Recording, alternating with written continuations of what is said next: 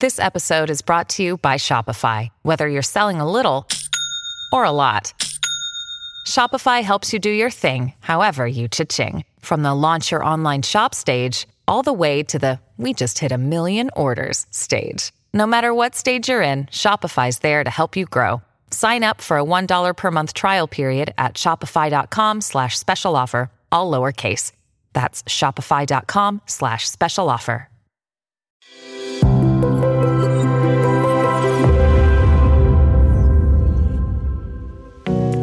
Welcome to Jimmy's Jobs of the Future. For long term listeners, you will know that I am passionate about creators and how these are making up a more important part of our economy than ever before. But it's not all just about YouTubes and TikToks. Of course, some creators are perhaps some of the most traditional people that you can imagine. Think of artists, for example. And that's what today's guest is about. Marine set up an art talent agency just a few years ago, trying to bring together a way that artists can be paid properly for their work. Sales hit 8.3 million last year, and it's now one of the top 20 fastest growing companies in the United Kingdom. This is a fascinating episode looking into the future of artists and how creators can make proper income streams for themselves. On to today's show. Marine, welcome to Jimmy's Jobs of the Future. Well, thank you so much for having me on it. Where did the name MT Art Agency come from? Well, sadly, that's my biggest mistake to date is I didn't think we'll become a business. So I cleverly named it after myself, the answer, thinking I will be a running around consultant for many years. And now we've tried to shorten it and pretend this was a very clever plan to incorporate when it wasn't is the answer. And I definitely have no more or just on my own. And I'm lucky to have a large team and that it has become a global business. So yeah, it's my biggest mistake to date. It's start this podcast with your biggest mistake to date, right? So that is my biggest. exactly. Uh, and I know all about the mistakes of putting your name in the title of something um, for sure. Um, exactly. And so tell us, like, you know, the art world is not necessarily associated that much with the venture capital world and, and raising lots of money, but you have got some serious investors, including the like of Saul Klein and so on. How did these come about? I think there's two answers to that. I feel it's I was, ex- I've always been looking at the other sectors. You know, we, we're basically a business as borrowed from the other sectors to build ourselves. So to take a tiny step back, we're the first talent agency in the art world. So what that means is we borrowed the model, very much a core agent of Netflix, that you have in music, film and sport and then incorporated that into the art world. But by definition, therefore, I spent my life borrowing stuff from other sectors. And as I was borrowing stuff, I also say that these sectors were disrupted and raising funds and building scalable businesses when my sector was not talking about VC, not talking about scale, not talking about growth, but I thought that was interesting. So once again, I borrowed it and I thought, well, if everybody else outside can do it, why can't we do it? And that's how I decided to structure it as a fast growing business, which is what we've done so far. And how many people are you employing and how many artists have you got on the books? So we under 20 in the London HQ and then you have a couple in the local offices. And then we have 48 talents total that we will be working with. And we plan to double that amount of people over the coming two years. So it's very much the fast growing side of things. I think it's, as you know, because we had that little chat just before coming here, but it's, it, the hardest bit for me is I'm completely creating jobs. No one has done ever what they're about to do in my company. So they can come from the right exposure, the right industry. They can have bits of skill set that they can transfer, but they would never have done the exact same job. So I sadly can't just poach and hire right, left and center. I have to train people intensively for them to work in my company. And so talk to us about the names of some of the jobs that you're creating, because you're right. The Guardian, for example, a couple of weeks ago, were talking about how artists are often paid below the minimum wage. And you're trying to completely change that model and get more appreciation for the work that artists are doing. So talk to us about some of the job titles being created in art. So back to the question on really why VCs and scalable businesses were important for me is that you're in a sector where 90% of people come from inherited wealth and ultimately the wealth will be passed on and that's how you go and create your business. I didn't come from that background, but on the top of this, it means that the opportunities will be very limited and there's only so much growth you can provide. So that's the reason why being economically viable first was really important, which again required different types of people to apply that. So my public art director, traditionally in the art world, you will place a sculpture or even donate a sculpture on a square. A art director is having to be creative, but also incredibly financially savvy to be leading her department. So it's a very different types of skill set. To give you an example, we're behind three large sculptures in Alabama that uh, will tackle the topic of slavery with our artist Raven D. Clark, British, uh, who is 27 years old, just landed a massive contracts when you know that 97% of public sculptures are made by men. That requires not only to create that opportunity, to understand how to integrate that visual narrative, to place the right talent, and to make sure that financially all makes sense and the communication is perfectly aligned. So you can see that this is completely brand new. Again, on the brand partnership departments, it will be the exact same. It will be not just a big fat logo on, on the artwork. Instead, it's like this company cares about these values. How do you ultimately bring the two narratives together? How do you weave a thread that makes sense? How do you communicate about it? So they're all completely new. And I love that because you are taking it away, which is our phrase on invest in art, invest in artists from looking at artworks purely and objects onto visual narratives. But again, visual narrative as a phrase is kind of very poorly used. And in fact, we're banging on about this for like years, but we hope more people relate to it. But visual narrative is really like you get up in the morning and what you see on your street, on your screens everywhere, we would like artists to be part of the visual narrative more. One of the big titles then, visual narrators almost is almost how you're describing yes modern day artists. Yeah. Well, yes, because it's, I, I always say that I cry on Nike adverts, but I do, I cry on most adverts, but specifically Nike adverts. And because I just look at all the other sectors and if you ask a kid on the street, like who Serena Williams is, he would know, like, or she would know. But artists are just not known. They're not relatable. They, you just, you know, loads of people will just not know who they are. Like is building them as role models and, and therefore visual narratives for our world. Like how can they tell us inspiring visual stories as well? And, and that I feel is more relatable than just from time to time, once upon, once every few months, you go into a museum.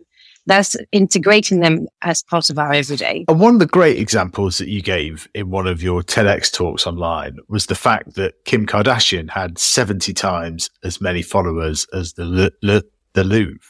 And it really struck me as just how much the kind of world has changed when it comes to, you know, what we consume visually. That's probably changed since that talk because that was four years old. But what's the. Yes. And we can't, we can't all blame it on Kim anymore as well. So I feel like this just taken the hit for everybody at the time. I think this came out of realization. So I was very lucky. My first boss was Steve Lazarides, who discovered Banksy and JR. I was 21 here running his Gallery The Outsiders. And I was approached two years on from an investor to be sent to Los Angeles to open my own gallery. I'd never dreamed of LA. I, I never dreamed of fame. I never dreamed of that whole world. It just wasn't partially on my map as something that I would uh, desire or be attracted to. And then I saw this like talent agencies building machines of fame. So like, you know, Kim Kardashian, whatever she says has an impact. You know, when, when her sister criticized the fact that Instagram was not as relevant, like the shares prices collapsed, right? So there's, there's a real impact uh, of those audiences. And, and I was definitely a French, um, snob, intellectual snob thinking it's all about the content. Doesn't matter. You concentrate on the content.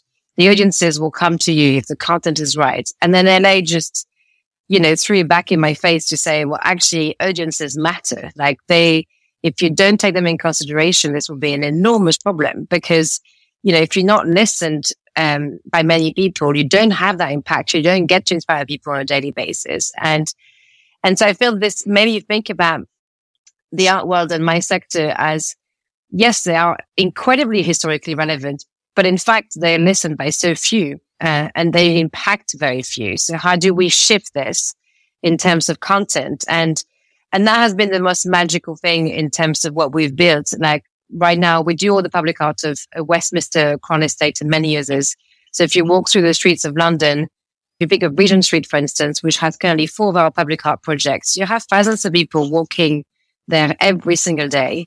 And there's a great example on uh, one of your talks that really stuck with me, which is the idea of sort of redesigning bollards as kind of artist features, right? No one likes a bollard, no one looks at it. And it made me think of a school that I go past pretty much every day near where I live. And the bollards outside that school look like pencil tops and it never fails to make me smile. Right? Like every, like whatever it is, like even though I've seen them hundreds of times now, and I just think it's one of those kind of like brilliant small things that actually can have quite a big impact on people's well-being that we sort of underestimate.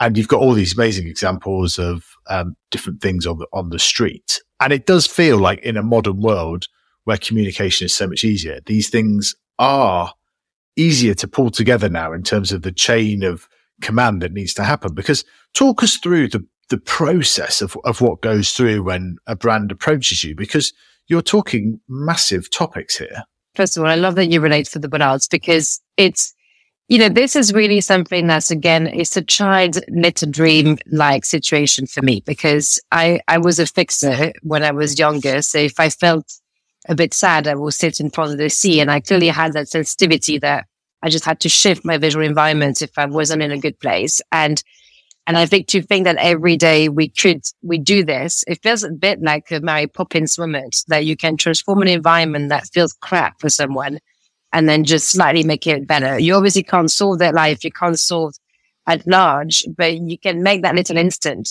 that present moment uh, better through visuals. And, and that's something that fills me with deep joy. And I know that this is the reason why the team gets up in the morning because it's, we get those texts, we get people to tell us that this is impactful. In terms of the process, I think it's, um, people are now being more and more familiar with working with artists and, and therefore the impact that the arts can do. Like, there's better and better books, better and better studies that talks about it in terms of the impact uh, visuals or artists could have on the visual campaigns you put out there, the digital campaigns you put out there, also the public art and the placemaking is still all, the studies are still ongoing as we speak. Like it's been eight years, you know, when I started, I did my academic paper on specifically the value of arts within the, the urban realm. And I think it's all just building up, but I feel we're still just at the, at the start of it. Like it, it, was in the mind of most people, it will still be something very superficial that if the brand has a bit of money, they just add to it. If you have a bit of money, you just have an artwork on the wall, right? So to have to like deep down breaks so many codes and so many psychological barriers that it's actually not superficial. And, and that's why the academic paper was based on the way people value parks. Like you can actually value with the metric willingness to pay, how people need a park in their environment. And that is the same, like the great visuals, whether it's a park, whether it's a public art, are a need. They're an everyday need. And we see it through COVID. Like if you didn't have a nice visual environment where you could walk around your place, it was tough. So I think it's there, there's a better understanding, but it's early stage. So ideally, a brand should contact us with a clear brief of what they're trying to tackle. And I'm sending it to the world as my ideal. My wish will be that the brand is self-aware to think, this is what we tackle with. This is what we want to discuss. This is what we put out there in the world. Think Dove and body positivity, right? They, we want to be known as X. We want to try and push this as X values wise in reality, you know, this is through many, many conversations that will come through their PR agencies, advertising agencies, or directly their CMOs, all their agencies. And then this will be weaved as this will be a great idea to do that. But I feel again, it's, it's, it's what you say is educating on the different values that art can bring, whether it's integrated in the retail communication anyways. And then people just being familiar and, and confident enough to commission it as part of their budgets as well and to think that the results therefore will also be exciting. But our conversion rates are much higher than if you were to work with an influencer. The emotional attachment that the people will have with the brands are also way higher. And the way people comprehend the narrative is also way higher. And what about the positives of social media? We've talked about the challenges with it, but it does also mean that on installations, you know, there can be small things at the side saying, you know, please tag and how's that making an impact on artists' lives? I'm always pro because you you have a, you have over hundred thousand followers on Instagram, right? Like you've certainly used it. Yeah, I'm the biggest fan of social media. Like it's, I, I completely comprehend the negatives. I speak often about the, the negative, but I like to think it's like people. The negatives are usually in minorities. Like it's the same with social media I like to see the, the good side of things. And I have been, as an expat, I've been able to connect to so many incredible people through social media platforms.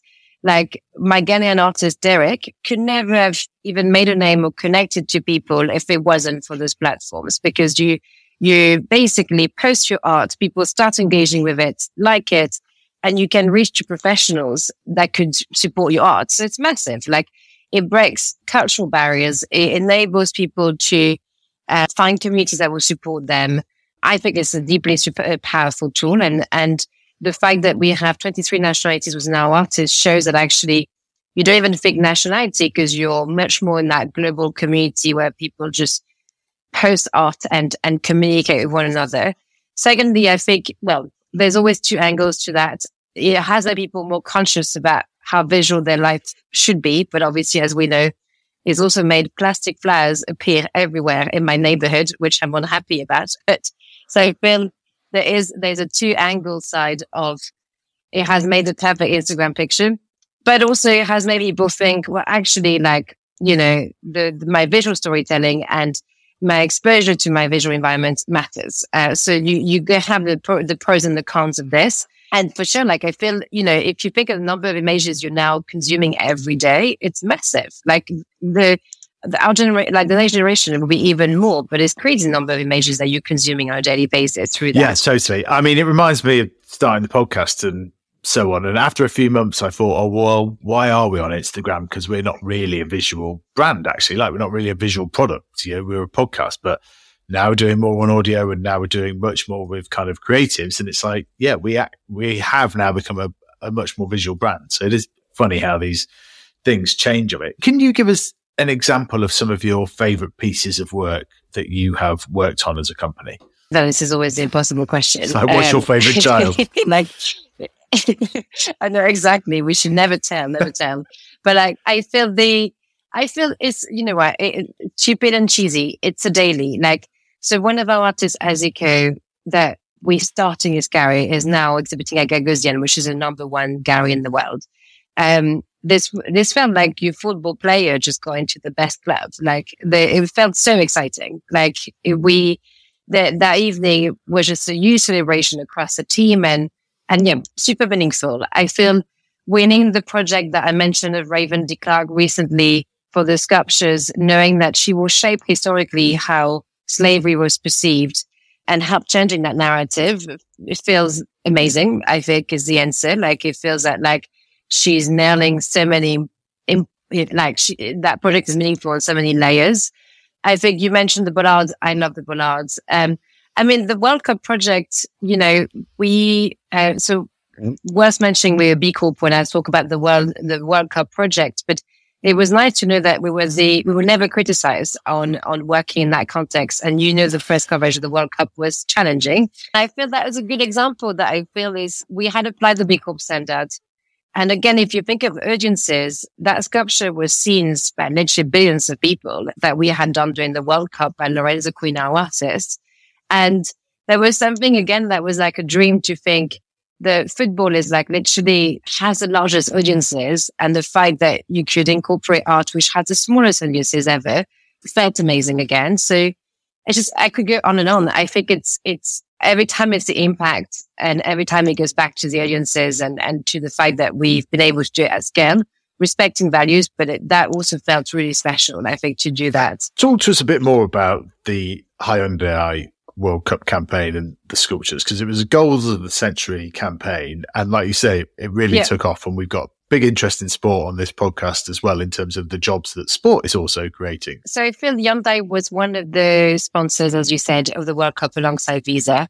They wanted to convey the fact that the, the company is completely moving into sustainable investment.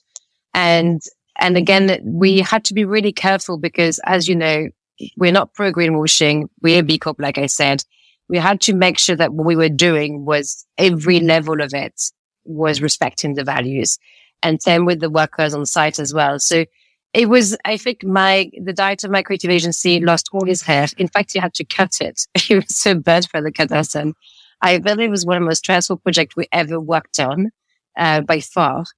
But, um, that was very rewarding, but you can imagine that it was North Korean, uh, South Korean, so sorry, South Korean meeting Qataris meeting Europeans. It was, it was a really steep learning curve on how to do an art project at scale that would enable to bring everyone together to respect the correct value and to still have an impact. So usually meaningful that it was successful, but yes, it was highlighting that it was And difficult. what's your advice when trying to bring cultures like that together? Because you're French, working in Britain. They are two quite different Yes. cultures, despite being quite close as well. what you talk about Yes. Especially in the current timing. Quite right. And you've got Qatar, South Korea, and you've also spent a lot of time in LA as well. I mean, you know, they are five very different cultures. How do you sort of bring all that together? Well, I feel the business model is built on Britain speaking to the US speaking to France. Like, so in a sense, you know, this is the reason why it worked. It worked because we, the entertainment world taught us about how to do that. The British was the structure. It's very much the way our business is structured per se. But the, a lot of the values are also the French. Like there's, there's, you know, the, the revolutionary aspect of wanting to change the sector is definitely coming from that side. So, um, I see value in different cultures being brought together. I have 12 different nationalities in my team and there's a small team to give you an idea. I feel that art is a language that can bring people together. It sounds a very cheesy statement again, but enables for that universal language to bring different cultures in one place.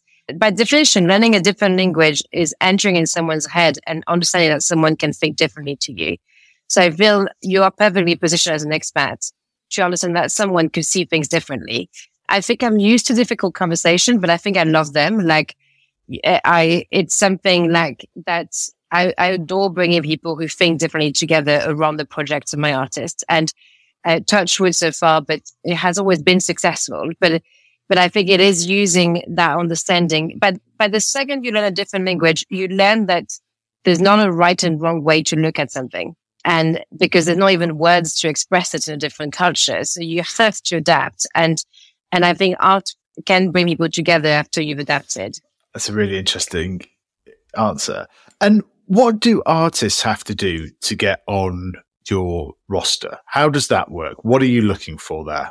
So we don't, it doesn't work even if you're the cousin or the friend of. So I'm afraid that is not an entry that can work in our system because we're so proud of wanting everyone to have the same access. There's an email called artists plural at mtart.agency. You send your portfolio and your motivation letter and they're all reviewed. That was what I felt was so tough for the sector is only who knows who. But the problem is that access means that like only certain type of people will get in, right? So the application is all the same for everyone. We look for people who are innovative, who, you know, want to challenge a specific content and concept, but also we really look for, again, that Serena Williams personality. Um, so it's not corporate. It's that person who just really wants to hit that ball and, and go under pressure and change things and, and has that bigger vision that's going to inspire loads of people. Maybe you've seen on our site, David Popa does this like, you know, crazy 10, like thousands of meters, uh, public art, biodegradable, um, paintings on ice. So he walks on ice and paints on it. I work with basically crazy people in a great way and I adore them because they're crazy. They're ambitious. They want to do things that are mad and they do them and they get to the bottom of doing them. We just released this morning that our artist Adam is doing the, one of the longest mosaics in the country by London Bridge. That's completely mad again. So basically, uh, it's, I, we want to see that fair bit of madness, but ambition and grit and pragmatism, that's going to go with it. And if you have that, we're excited to back you. I think it's the answer. Ambition, madness with a little bit of pragmatism. I like it a lot. Um, Exactly. Well, tell when when's that mosaic opening? That sounds fascinating. April 2024, but you can already start to see it. It's by the bottom of the shard. Secret London just covered it There this we weekend. So we, and yeah, it will take up until next year to be finished, but there's quite a fair bit that's already done. So you can go uh, and see it. Like I said, it's completely mad. It'll be 57 meters. Completely wow, crazy. That is, um, that is. and, and talk to us about what the future of art looks like in sort of 20, 30 years time. I mean, we said in the intro, you know, you're young, you're going to be at this game for quite a while. What do you see being the big changes over the course of the 21st century in art? I think yeah. the gamekeepers, you know, you, you see it in music where the gamekeepers mm. are changing. Like you've seen it, I'm sure you remember in the 80s, 90s where suddenly the talents in musics were reshaping their contracts and were saying, you know, and then you up to now where Taylor Swift is saying, I'm bigger than anyone and I can just release it straight away on the live stream platforms, right? That change is happening to, to the sector. And that means I hope, uh, is a hope here I become more artist centric with talents at the lead and with them being empowered to drive it forward. The second thing is, I mean, you have digital world, but you have then the metaverse, um, and, and the fact that you can be immersed quite literally in a visual environment. So it's not quite Ready Player One by, by Spielberg, but there is a level of it where you are never going to consume more visuals. That my second hope for that is that people start being conscious of how important that is, but also that they can participate, you know, in the same way that you elect people, you can participate visually. You said it, you said your medium is not visual. So you, you were not feeling relevant to be part of the visual conversation.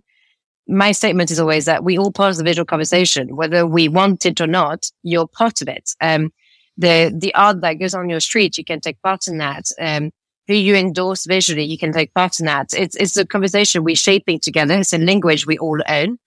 We need to quickly realize that all of us need to participate because if we don't contribute, we will have a certain types of language that's going to lead us and a certain type of vocabulary that's going to control us and not something too dark. I think it's, it needs to be, we need to be aware that this is a, it's a democratic language. And I think most people feel it's not their language and, and they shouldn't take part in it. I think that's true. And I want to follow up on that slightly in terms of the research that I did about you beforehand talked about you kind of growing up in a socialist household and so on. And one of the, really, yeah, well, quite. You, you said it, not me. Actually, my sister, my, my whole family was striking. So I am definitely, uh, we have very heated debates right now in this household. Um, I, can, I can imagine having done a few French exchanges. I remember what it was, what it was like. But why do you think art is generally seen as kind of, you know, left wing. You know, why is there not sort of more right wing creativity when it comes to artwork? Oh, I do. Uh, that's a brilliant question because so actually they, it's a really good question because a lot of actually big music bands were, you know, created during Margaret Thatcher. And, and it's actually the Brits have the opposite relationship they struggle with like a regime and then they go great art, you know? So I feel this is actually, this is in the, in the core of this country, it's actually been the total opposite of how art was created. I feel it's seen as left wing that culture is accessible because rewinding back to the French, our schools are free. Um, if you go to private schooling, it means that actually you may be an at school. It's the, the most people were just going to free state school. And therefore, as part of this, you still go to theaters, operas, museum as part of your curriculum. And that's something that's constant. So your level of access is much higher. Germany will be similar, mm. I think, in that sense, that I think it will be in England. I think that's a big difference is actually the excess that is, that is left wing. But it's, it's, I don't think, I still think France is elitist in different ways in the UK is. I would say the, the elitism in England is financial it's just, it's so expensive to get to a lot of things in our sector. But the elitism in France is intellectual in a sense that like there's a format to be an intellectual mm. in France. And if you follow that format, you're brilliant intellectual and off you go. The problem is, as we know, brains come in all shapes. We only just at the start of understanding what it means to be neurodiverse, right? It's, so that means that most people will fall off what that means to be intellectual. And also, let's face it, if your parents have got the li- right libraries and I've trained you in a certain way, you're also much more likely to be getting into that kind of brains. So actually, there's an elitism again in the perception of the arts and who gets to create it and who gets to access it through that elitism of the formatting that you will have at school. Yeah, so I agree with a lot of that. I mean, I slightly challenge the point about it being expensive to access the arts in the UK because a lot of the museums and, and, so on are free. But it, it is something, and you touch on it there at the end, that it it gets perceived as it, and therefore it kind of ends up creating its own sort of flywheel. And you're right; it's not just art, right? It's, it's music as well. I mean, the amount of right wing musicians there are you across the world, you can pretty much count on one hand. I think, like, and it's just something that I find intriguing, and I just wonder if it will be something. Yeah, I think the, the expensive comment is to do the fact that art school at 10,000 okay. pounds a year. It's basically to, to even do multiple unpaid art uh, internships to get into the sector is not possible for a lot of people. It's, it's more the, the expense of working in it or being an artist in it that I found expensive. What's interesting with the exhibit, with the museums is that we've seen that there's a psychology psychological barrier. People still think art is not for them. But even if the museum are set free, when you look at who gets into the museum, it's still your middle class, upper middle class, upper class, because it's still that, that psychology of it's not for me because it was made as a hobby of classes that are superior.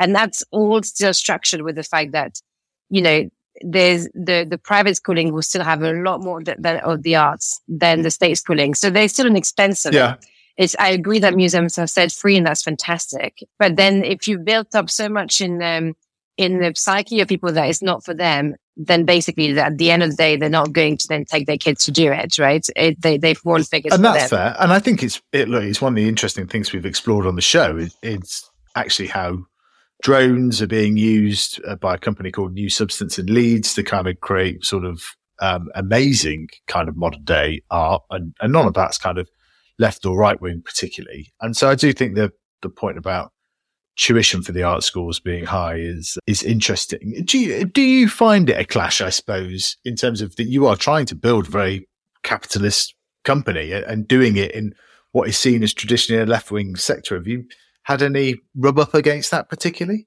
I mean, on your, on the art school fees, one thing that would relate to your show is I will have an accelerator of hmm. artists. Mm. Um, because then you get paid to actually, as part of a yearly program and get exposed to people with influence in the sector. And then you solve this. I can't take on the idea because we're pretty busy, but someone can take it. And I feel that that would solve it because saying to me, even middle class parents, you get paid 30k for art school plus all the living costs and you won't, that your kid won't make a penny for years. Uh, really is quite difficult to swallow. So like, it's just, I think that is, it's an economical, um, uh, question with it. So I would say um, that will be your DAI solution. I come up with resistance every day because we are looking at something very differently. We are turning the thing around in his head. As the sector is traditionally exclusive, We're saying we want it to be inclusive.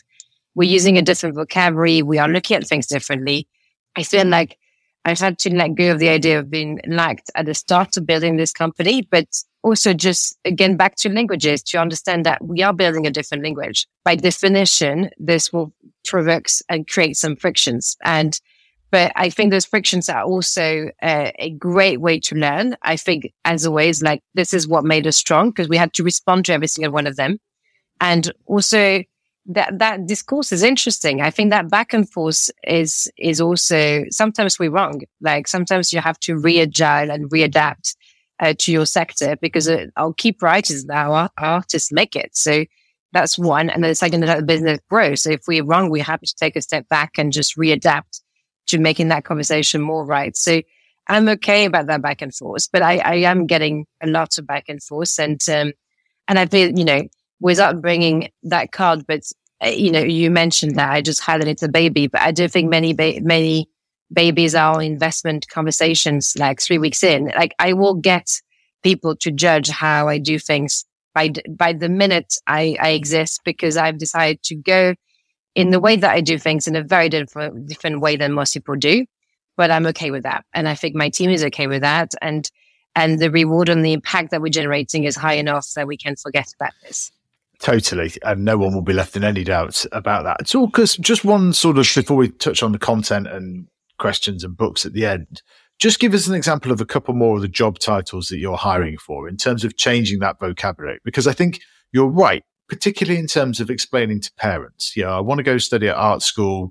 You know, immediately we'll just think no career, no money, a mountain of debt, and immediately get a lot of resistance from their parents. Understandably so. But listening to this conversation will hopefully have inspired quite a few people about how they can potentially make money through art and go about it. But just talk to us through that vocab. What are the other titles? You talked about visual narrators earlier. What are the other types of title you're hiring for? Yeah. So I think the idea is to look at it as a visual sector. So the visual sector, you have the digital side. So you could be at the head, which is what we're hiring of video games and art collaboration, because actually the largest audiences nowadays are in video games, right? They, they're not even in football anymore. Uh, they are in video games. Then you could be also at the head of integrating art within immersive experiences that are fully digital, uh, which we see more and more. You could be on the brand collaboration side. There are many different angles. They are uh, you uh, leading the relationship between the PR agencies and the artist, or the advertising agency and the artist, or being part of the creative direction, making sure your talent is not being creatively directed and the the the, the creativity is protected. Um, or actually, you could have certain law and look at every time uh, my photographers get the image used without the rights having to email someone being like, sorry, you can't do that, which um, is happens a lot of times, as you can imagine. Uh, so there's a lot of IPs laws. There's a lot of reviewing the contracts because all those contracts are brand new. So making sure those contracts are um, legit as well and protect the talents in the long term a lot of the consequences we don't know yet because a lot of those contracts again are quite brand new in terms of collaboration. So foreseeing a lot of those consequences too. Um, then they are, you know, I have a C-suite, so CEO, chief strategist. There are operational roles. There's management, artist liaison, agents. So you see, there's many different types of roles, and obviously the more junior side of things. But I feel this is what the what's exciting, hopefully, is that you could have trained in so many different sectors and be adding value in our context specifically because a lot of the time we're integrating the art outside of the sector. So actually understanding that sector is pretty key. And then there's uh, culturally, like, you know, we've, we're developing our office in Doha. We are clueless about the culture there. So we need the people there to teach us, you know, what does, what does art means in this culture? Uh, what's that? What's the best integration of, of those art projects? And and confront in different cultures as well. Because like you said, you can't do, you can't embrace a public art project uh, as a format. You have to make sure you comprehend where you are creating it in. Totally. Totally. And we should chat about what help government can do for some of those things in terms of, because you are a modern day exporter, right? Like that's one of the most amazing things about it. And finally, what, well, two questions I wanted to finish with. Three, he says, adding more and more as he thinks about it. Um, what's the what's the best book you've read lately? Lately, I'm glad you've added lately because I read quite a bit. So like I'm like, this is a big one. Some uh, one that I recommended you, which is Visual Thinker. I can yeah. put two because that's a two I gave you. Um, so we eliminated the French one. I must cl- clarify that I'm not someone that just say they read, but I generally read a book every uh, week and a half. My team is so tired because every time they ask me a question, I'm like, oh, I have a great book on this topic. And this drives my CEO completely mad to the point that now he's doing a fast reading course because he's had enough of those conversations. So I even have a book on how to give feedback to people, which is brilliant. Um, so, uh, so that, that exhausts my team is the answer. So I'm glad you've asked me the question. The two ones specifically on our topic is Visual Thinker by Penguin because that teaches you the fact that most of us are visual thinkers on the spectrum and, and how to leverage your skill set. There's sadly a lot of them be, been uh, pushed aside by the schooling system. So this is how to re-engage with them, incorporate in them, but also trust in them. Like you, you don't trust them as much and yet actually they're very valid. We tend to over trust, you know, the ones with numbers and the understanding of it, which obviously is really important. But actually, we tend to really downgrade uh, the rest of the skill sets. I think that's a book that empowers you to use them better. Your Brain on Art is the latest, and literally just came out a couple of weeks ago. I just finished it this weekend, and I would say that's neuroscience of art. One of the things that's most fascinating, I think, is we don't understand the brain yet. Like we actually understand so little of it. Um, and one thing that we know for certain with AI on the rise is that creativity is really the thing that AI can't do. And so neuroscience and art touches on really all the different ways in which your brain interacts with it, but also your mental health. It's a bit of, it's a nice follow up to the book, Body Keeps the Score, which has been widely discussed this year as how you integrate your body and your brain better. But that's specifically looking at how you use art to do that. It's also something that I think for mental health purposes is really handy. Like it, it connects you with all the, all the reasons why actually this helps even at a small level of it. You're right. That was a few recommendations there. and what's what's the best piece of visual content that you've watched lately? This is almost even more pressured, I think. I mean, this is tough. What is the best piece? You know what? The the Fabelmans on Spielberg uh, childhood. I I cry loads because well, clearly I cry on every video that I watch, but it's also um, I am uh, married to someone that is the deep rational tech VC, and that family was born out of a scientist and an artist. And it's just so nice to see that childhood and that contrast and that complementarity between the two worlds of it. But I loved it. And, and I felt it's so nice to have, we rarely explain how someone came up with their imagination. And I think that movie explains how he got his imagination. From one of the world's most creative people that's existed in the 20th century as well. And final question, pass the mic to another entrepreneur that may have not had as much exposure yet that we should get on the show at some stage soon? Oh my God, there's there's so many as well. Um, that's really difficult too. Did you have Anne Marie Imafidon no. on the show? Okay, that's good because she also published a great book because she set up a great company called the Stemettes, how to get girls to understand the language of tech okay. better. There's also with Penguin, but she's got also a company that specifically looks at why women needs to learn the language of tech and the fact that again, language of finance, tech or art, if we feel alienated by them, they will control us. If we feel empowered by them, you know, we will lead with it. But I think she's a great one. She's also one of those ridiculously smart person. Um, that is always great. to. Well, well, we'll extend an invite to her shortly. And your book is out in January 2024 as well, right? And what's that Correct. Beyond? Well, so we uh, you watch a TED talk on visual diet. The problem is Amazon bans diet books. So actually, the I can give you the whole topic. I can't give you the title yet because we're arguing over it because Amazon doesn't give us that right to use the word diet. So that's an unfortunate turn of things. But it will be really about how visuals impacts you. So thinking again, oh, I just talk about Anne-Marie Imafidon, but it's how do you feel empowered by the language of text? I want to empower you with the visual, the language of visuals and so that you can feel more comfortable to contribute to it, to analyze it, to discuss with it. That is, that's the whole, the whole point of the book. But it's with Penguin. They were my favorites. So I'm delighted that they chose me. Um, and I can't wait. It's a five years pregnancy, my longest pregnancy to date. It was very long and painful, very painful. That is a great way to summarize it. Marie, thank you so much for coming on Jimmy's Jobs of the Future. It's been a real pleasure. We'll put all the links in the show notes to where people can follow you and engage with your work because, um, yeah, it really does improve your visual diet, even if Amazon won't let us say it. Thank you so much for having me. Thanks for listening to Jimmy's Jobs of the Future. We've come a long way since our first episode when I started recording this on my own in my daughter's nap times. We are now a team that not only pulls together a podcast, but also creates content on multiple channels whether that is our Substack, looking at the latest trends in business, entrepreneurship, and the future of work, or some of our more light-hearted takes on TikTok, and of course, our best moments are on YouTube. To find all our socials and best content links, click on the links in the show notes below.